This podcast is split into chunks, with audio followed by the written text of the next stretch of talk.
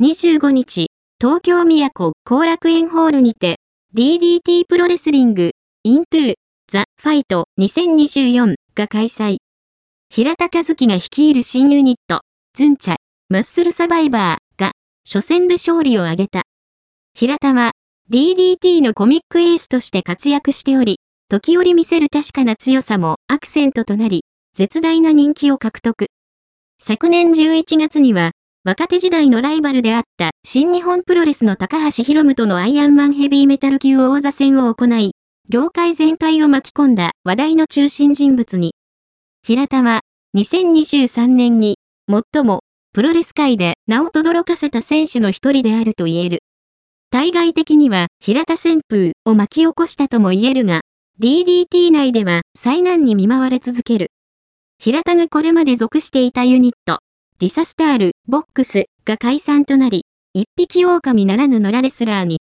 一時は、イケメン揃いの超人気ユニット、ザ37カミーナ、サウナカミーナへの加入が認められるが、平田って、え、既存の仲良しグループに入るの苦手じゃないですか？と、辞退してしまう。自らの意志で、再び捨て犬に戻った平田は、土井刺激を、勝手に飼い主に定めて、ワンワン。と、すり寄っていく。平田は、嫌がる土井を無理やり引き込んで新ユニット結成を宣言。その後には、青木真也まで引っ張ってきたことで、平田以外は、超強い新ユニット、ズンチャ、マッスルサバイバーが爆誕した。ズン、チャ、マッスルサバイバーのお披露目戦は、ダン、食 D の大石誠と大橋トール VS 平田和樹土井茂樹青木真也の6人タッグマッチ。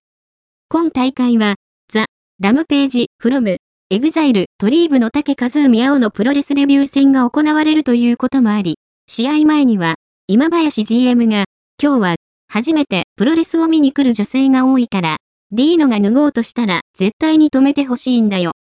LDH の偉い人も見に来てるんだ。試合中に尻を出すような団体だとバレたらやばいんだよ。と、平田に懇願。平田は自信満々に快諾するが、試合が始まると、すぐにディーノにね、バックで掘られてしまい、男色ナイトメアを食らって戦闘不能に。ドイ青木が必死に介護して試合を続行させていくも、ズンチャは防戦一方。ノリに乗ったディーノは、コーナー上で根むしを露出するが、ドイが、なんで、もう一枚履いてんねん？と、最後のパンティまで脱ぐことを要求。